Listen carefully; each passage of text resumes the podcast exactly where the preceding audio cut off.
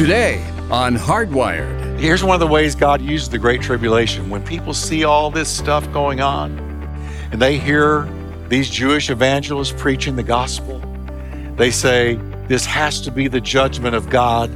I'm going to come under the blood while I still can.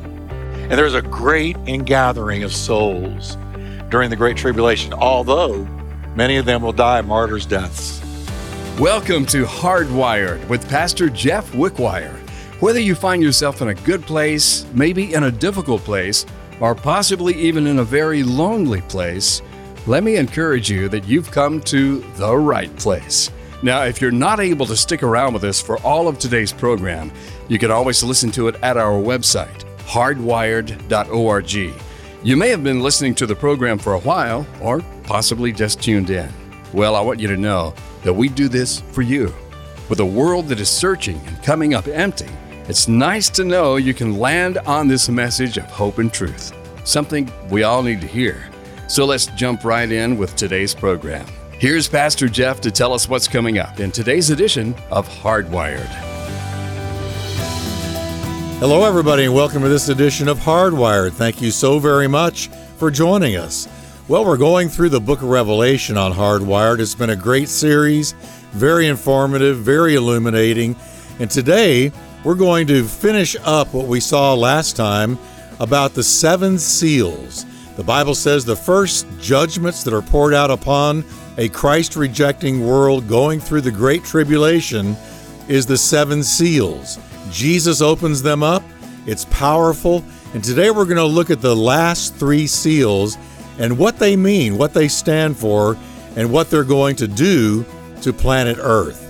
So, without any further ado, I'm excited to share part two of the message The Last Three Seals. Let's jump right in. All right, this is our fifth time in the book of Revelation. We've already had four sessions. Tonight's the fifth one.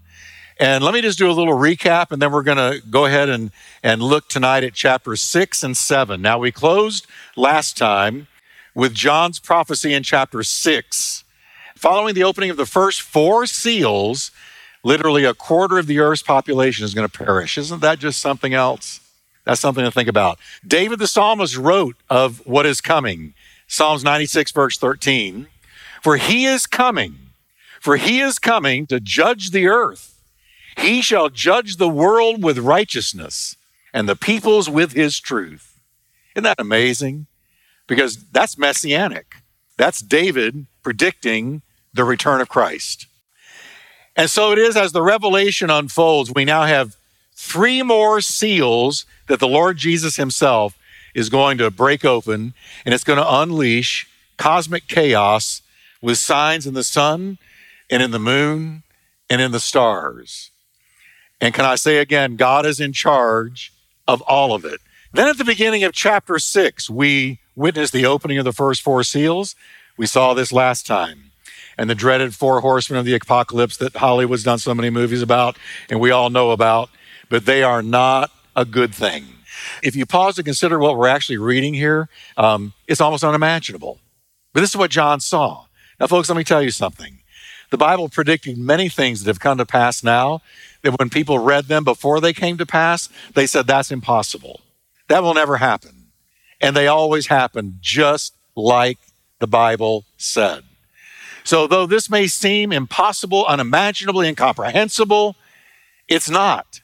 I mean, start with this one Behold, a virgin shall conceive. Before that had happened, people read that and went, Well, that must be metaphorical. That doesn't really mean what it says. Oh, but yes, it did. Because a virgin conceived by the power of the Holy Ghost. And that which was conceived in her was the very Son of God begotten. Right? So the earth, says John, is going to be violently shaken.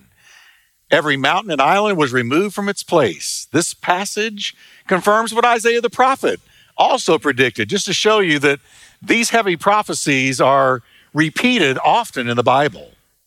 Isaiah 13, 13, therefore I will shake the heavens, says God, and the earth will move out of her place in the wrath of the Lord of hosts and in the day of when, everyone, his fierce anger. And again, Isaiah 2, verse 19. look what will happen. They shall go into the holes of the rocks and into the caves of the earth from the terror of the Lord and the glory of his majesty when he arises to shake the earth mightily. Now, it's ironic that this picture of men hiding among the rocks and, and, um, and in the caves is exactly what John predicts in Revelation chapter 6, verse 16, which we're going to read in just a moment. Same thing. We see that during the Great Tribulation, killer earthquakes are going to rock the planet. It could very well be that a worldwide blackout will occur as a result of volcanic and seismic disturbances when ash is spewed into the sky. That's just conjecture, but that could be why the sun goes dark. And there will be an awesome reddening of the moon as when a total eclipse occurs. The prophet Joel predicted, and we all know this one, the moon will be turned into blood. But this is not referring to the blood moons we've lately heard so much about. It's not that. This is a one time occurrence during the Great Tribulation. The moon, you'll look up at it, and it will look blood red. And ash from volcanoes can do that. Just conjecture, but it could be that. Joel says it'll take place before the coming of the great and awesome day of the Lord, which means the day of God's judgment and the day of Christ's return. Jesus, the same Jesus that gave John the book of Revelation, remember, same one, said in Matthew 24 29 before he was crucified, he said, immediately after the distress of those days, the sun will be darkened and the moon will not give its light. The stars will fall from the sky and the heavenly bodies will be shaken. The phrase heavenly bodies is uranos, and it means the visible heavens or the atmosphere. The earthly atmosphere will be shaken, deeply troubled, and agitated during this time of the Great Tribulation. To me, it seems to suggest that meteors, possibly asteroids, and other uh, interplanetary matter slam into the earth. Unlike the ones we sometimes see streaking across the sky, make a wish, oh, there's a shooting star, make a wish real quick before it goes away. No, uh, these will strike the ground. That's what he's saying. Stars, asteros is the word from which we get asteroids uh, those, those will strike the ground instead of just passing by. And you know, all the time you'll read that scientists are, are very concerned about certain um, meteorites in space that look like their trajectory is headed this way. And, they've told us what would happen if just one of them struck the earth. And they know that it could happen. And, and I got to ask you, why has it never happened? Why, or at least not like it could? How, how come? because God protects the earth until the time comes for his judgments to be poured out on the earth. And then it, it clearly says stars will fall from the sky. And then the stars of the sky, I'm reading Revelation, then the stars of the sky fell to the earth like green figs falling from a tree shaken by a strong wind. So they strike the earth. Many of them are striking all at once. And these cosmic catastrophes are so severe, we read in verse 15, look at this. Then the kings of the earth, the princes, the generals, the rich, the mighty, all the who's who's, all the leaders, political leaders, world leaders, financial leaders, the rich, all of the oligarchs, all of the kings of the earth. And then he goes on, every slave and every free man you know what he's just done? He's covered everybody. What did they do? They hid in caves and among the rocks of the mountains, which is what Isaiah predicted. So here you got a repeat. You got John being shown by Jesus the very same things the prophets concur with in the Old Testament. So this is not a one time thing in the Bible. And look what it says they called to the mountains and the rocks, fall on us and hide us from the face of him who sits on the throne and from the wrath of the Lamb. The one sitting on the throne is God, and the wrath of the Lamb is his Son. For the great day of plural, their wrath has come. And who can stand? Folks, I'll tell you, every generation um, takes the whole notion of judgment lightly. Remember what Jesus said? He said, As it was in the days of Noah, so shall it be in the days of the coming of the Son of Man. Remember that? And, and then he says, here's how it was in the days of Noah. They were eating and drinking, marrying and giving marriage, buying and selling. So, until the day that Noah entered the ark. And they did not know until the flood came. The flood that had been predicted for 120 years by Noah. He had preached for 120 years with not one convert. The only people on the ark was his family. That's it. Everybody else perished. But they had 120 years given by God, grace by God to repent, and not one did. But I used to read that and go, well, why were they being judged? Because what's wrong with buying and selling and eating and drinking and marrying and giving in marriage and doing business deals and just making a living? What's wrong with that? And then it hit me one day the whole notion is this here's what Jesus was saying they totally ignored the warnings of judgment. They were totally ignoring them. That was why Jesus described the people of Noah's day. Because they heard this man for 100, a century and 20 years.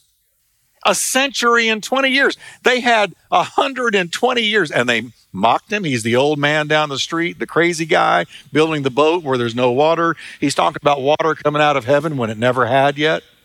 It hadn't rained. A mist came up from the ground and watered the earth. There had not been rain. So he was predicting something was going to come that had never happened before. The church of the Lord Jesus Christ is predicting something is going to come that has never come before. Jesus Christ is going to come and appear in the clouds. And they mock it and they ridicule it and they poo poo it and they just go about their life. And the whole thing with those of Noah's day is they were utterly unaffected by the preaching of the man of God. No conviction.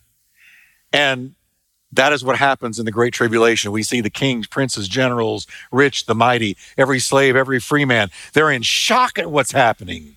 And they begin to call on nature to protect them instead of calling out on God. Because the Bible says later in Revelation that they blaspheme God when they realize these judgments are from Him. But instead of asking for mercy, they blaspheme His name and they ask nature to protect them. Fall on us, rocks hills, mountains, fall on us. We'd rather you bury us alive than face the one on the throne. Wow. These are heavy times, church. This is powerful stuff. We'll get back to Pastor Jeff in a moment to close out today's program. But first, I want to share something about our program. Our mission is actually very simple to share the life changing good news of Jesus Christ in a way that gets hardwired into your life. And we trust these messages from Pastor Jeff aren't something you can only listen to and enjoy, but that they inspire you to share with others. The message of the gospel is something everyone needs to hear, and that's why it's a priority to us. And you get to join us in this important mission. Call us at 877 884 3111 to say you're in, or drop us a line at our website, hardwired.org. Well, here's Pastor Jeff with the rest of today's program. Look at the hard heartedness of the people that are there in the Great Tribulation. Now, we got to wait till chapter 8 to see what the seventh seal brings. Meanwhile, chapter 7 starts. We're going to quickly, because some of it we're not going to read out loud, but it begins with another trip back into heaven. So here goes John back into heaven now. He's just seen what's coming on the earth, he's taken back up into heaven and he encounters the tribulation saints we first met in chapter 6. Revelation 7, verse 1. After this, I saw four angels standing at the four corners of the earth, holding back the four winds of the earth to prevent any wind from blowing on the land or on the sea or on any tree. Now, the thing to get from verse 1 is this they're about to release judgment on the land the sea, and vegetation. And they are told, hold back, hold back the four winds, don't judge anything yet. Verse 2 Then I saw another angel coming up from the east, having the seal, the seventh seal of the living God. He called out in a loud voice to the four angels who had been given power to harm the land and the sea. He says to them in verse 3 Don't harm the land or the sea or the trees until we put a seal on the foreheads of the servants of our God. Then I heard the number of those who were sealed 144,000 from all the tribes of Israel. Now, the Holy Spirit, Jesus is showing John, there's going to be a sealing, S E A L I N G, on the foreheads of 144,000 Jewish men in the Great Tribulation. We'll talk about why in just a moment. John then names the 12 tribes, and he notes that 12,000 of these special servants are chosen out of each of the 12 tribes. 12 times 12, 144,000. We note at this juncture that between the sixth and seventh seal, there is a divine interlude that takes up the entire chapter. So there's a pause between the sixth seal and the seventh seal being opened. In verses five to eight, as I already said, John identifies each of the 12 tribes by name. And as he watches, a special sealing, S E A L I N G, of the 144,000 takes place, and they are sealed with some kind of a seal on their foreheads. You remember the mark of Cain? Remember the mark of Cain? When Cain was judged by God and uh, he was made a vagabond, he was made a fugitive to travel the earth for the rest of his days. And Cain, who had, was the first murderer, he committed the first murder, uh, said, Well, if, if I have to be a fugitive and go out through the whole earth, then uh, somebody's going to kill me because they're going to know who I am and what I did, that I murdered my brother, and they'll kill me. And God said, All right, I'll put a mark on your forehead. And it was not a mark, it wasn't a curse, it was a protection. It was a mark of protection. And because God said, if anybody comes to you to hurt you, they will see the mark. The, mark was so unique that somehow it said to anybody that wanted to hurt Cain, don't touch him. That's the mark of God on his forehead. And God saved his life, that mark. Now, in another sense, the mark put on the foreheads of this 144,000 Jewish men protects them while they do what God has called them to do. It's a protection. This seal is like the seal of a notary on a document. It implies protection, legalization, authority, and authenticity. It says to anybody, they are mine. Isn't it interesting? Uh, Paul comes along in Ephesians and tells us we were sealed as believers with the Holy Spirit living on the inside. We've been sealed too. Matter of fact, can I tell you tonight, you're signed, sealed, and delivered. Amen. You're signed, sealed, and delivered. God put his seal on you. What is it? The Holy Ghost. Lost people don't have the Holy Ghost, right? No. The Holy Spirit only lives inside of those who have called on the name of Christ. Not everybody is a child of God. Everybody's created by God, but not everybody's a child of God. Jesus said, You are of your father, the devil. He said that to religious leaders. You are of your father, the devil, and you do exactly what he wants you to do. No, when you say, Jesus, forgive me, he seals you. He knows those who are his own. And when he returns to uh, catch up his church, he's going to know exactly who you are. He's going to know exactly because you're going to be sealed and he's going to know that seal, you're going up. Amen? So, regardless of the winds of adversity that come against this 144,000, they are kept, they are protected by God. And these 144,000 are going to be the equivalent of 144,000 Jewish Billy Graham. Speaking of Billy Graham, preaching the gospel throughout the world during the tribulation. Now, I am glad I can give you some good news tonight because these judgments are so grim. But I want you to remember the verse that says, Where sin abounds, grace does much more abound. Amen? Where sin abounds. So there's going to be no darker time in world history than the Great Tribulation.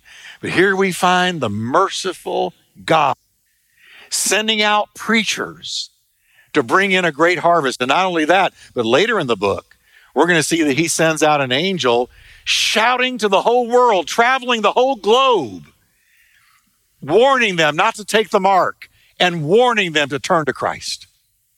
So God's grace is moving even in the great tribulation. We're about to see there's going to be an incredible harvest of souls.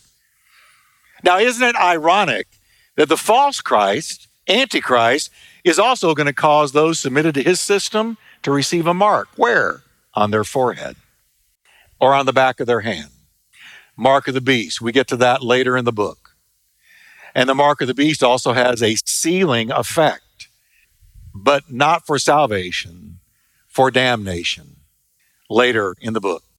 Those in chapter 7 are Israelites, end time Jewish people who accept Christ as Messiah and during the Great Tribulation. They become the godly remnant of the end times and dynamic witnesses for the Lord in the end times. During the first three and a half years of the tribulation, they're going to be proclaimers of the gospel, spiritually and supernaturally protected while they spread the gospel around the world. And we're going to see the great harvest. Look what John says in verse 9. After this I looked, and there before me was a great multitude. Now, this is right after the sealing of the 144,000. So, this is the result of the sealing. This is the flow, the chronological flow of the 144,000 being sealed and anointed. Now we're seeing the fruit of their ministry. After this, I looked, and there was before me a great multitude nobody could count from every nation, tribe, people, and language, standing before the throne and in front of the Lamb. They were wearing white robes and they were holding palm branches in their hands. This is not the martyrs we saw a moment ago. This is a vast, innumerable multitude of tribulation saints saved during the Great Tribulation. And it says in verse 10 they cried with a loud voice, Salvation belongs to our God who sits on the throne and to the Lamb. So clearly, they got salvation on their mind. Why? Because they've been saved. All the angels were standing around the throne and around the elders and the four living creatures. They fell down on their faces before the throne and worshiped God, saying, I want all of us to say this together because this is going on in heaven right now. Can you read it with me? Amen praise and glory and wisdom and thanks and honor and power and strength be to our God forever and ever. Amen. Can we give the Lord a hand of praise? Amen. Then one of the elders asked me, These in white robes, who are they and where did they come from? John was smart. He said, You know, if God ever asks you a question, it's very wise to say, You know what? You know. And he said, these are they who have come out of the great tribulation. Again, there's the definite article, the. So it's not just any tribulation, it's the great one, the seven year.